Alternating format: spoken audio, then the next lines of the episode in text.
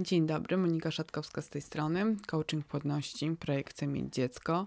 Zapraszam do wysłuchania kolejnego odcinku podcastu związanego z emocjami niepłodności. I dzisiaj zapraszam do takiego dość trudnego tematu bezradność w niepłodności.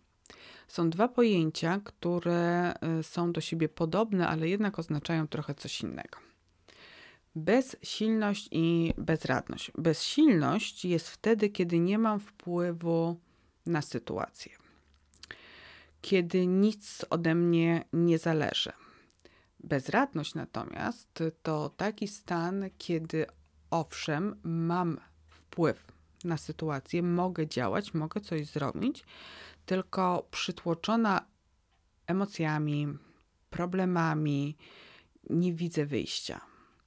Czasami jest tak, że czujemy się bardzo mocno zagubieni i przestajemy dostrzegać możliwości działania.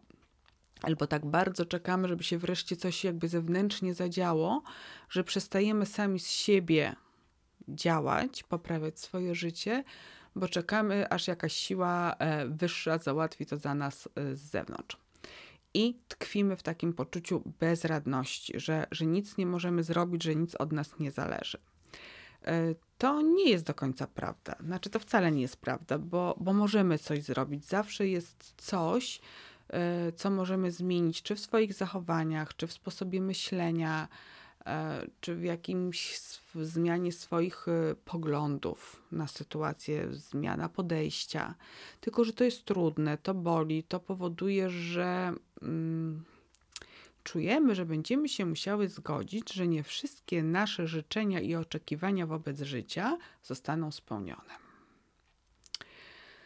Właśnie, to boli. To może być nieciekawa perspektywa, dlatego tkwimy w poczuciu bezradności i braku wyjścia z sytuacji. Natomiast naprawdę, hello, dziewczyny, to wyjście jest i ono wcale nie musi być takie straszne i smutne, jakby się na początku wydawało.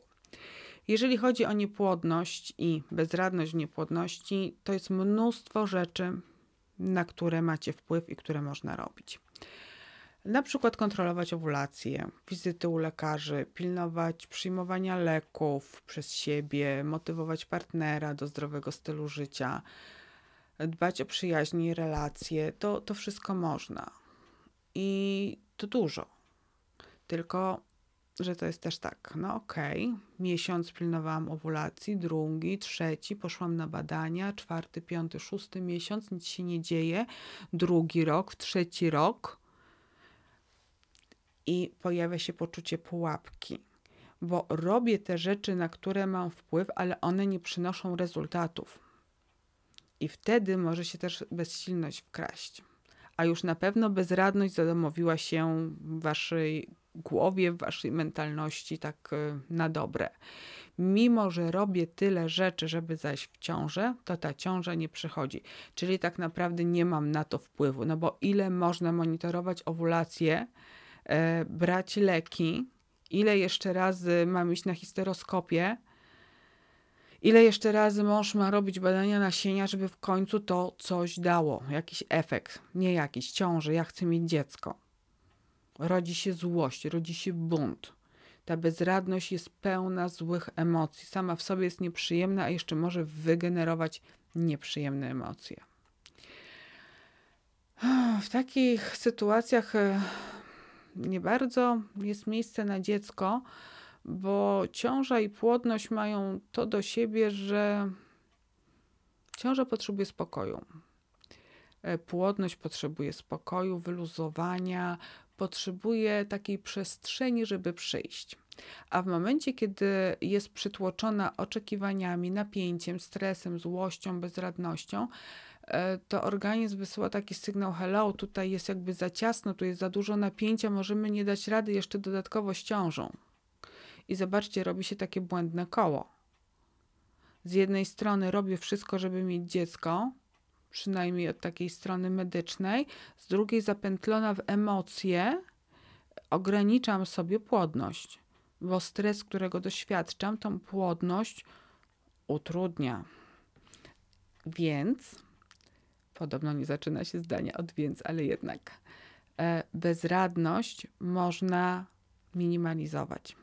I teraz, jeżeli robisz od strony medycznej mnóstwo rzeczy, a ciąża nie przychodzi, to znaczy, że czas na inne rodzaje działań, które możesz zrobić, które wyrwą cię z magicznego kręgu e, bezradności i które pozytywnie wpłyną na ciebie, twoją codzienność i twoje starania, e, żeby zejść w ciążę. One nie są trudne. Posłuchaj. Po pierwsze, oddychaj. Już w którymś podcaście o tym mówiłam, pewnie jeszcze kilka razy powtórzę. Oddech wycisza, e, relaksuje, minimalizuje stres, oddech dotlenia organizm. I wszystkie te czynniki sprawiają, że wzrasta Twoja szansa na ciążę. Mniejszy stres, lepiej dotleniony organizm to lepiej funkcjonujący organizm. A trenowanie powolnego oddechu, takiego zdrowego oddechu, przeponowego oddechu, nie jest trudne, jest dostępne w zasięgu ręki od tu i teraz, od tego momentu dla ciebie. Wystarczy trenować i zobacz, wyrywasz się z bezradności, bo jest coś, nad czym możesz pracować, co zwiększy szanse na ciążę, chociażby nad oddechem. Inna rzecz to wyrażanie wdzięczności, zauważanie, że w Twoim życiu dzieje się codziennie mnóstwo wspaniałych i dobrych rzeczy.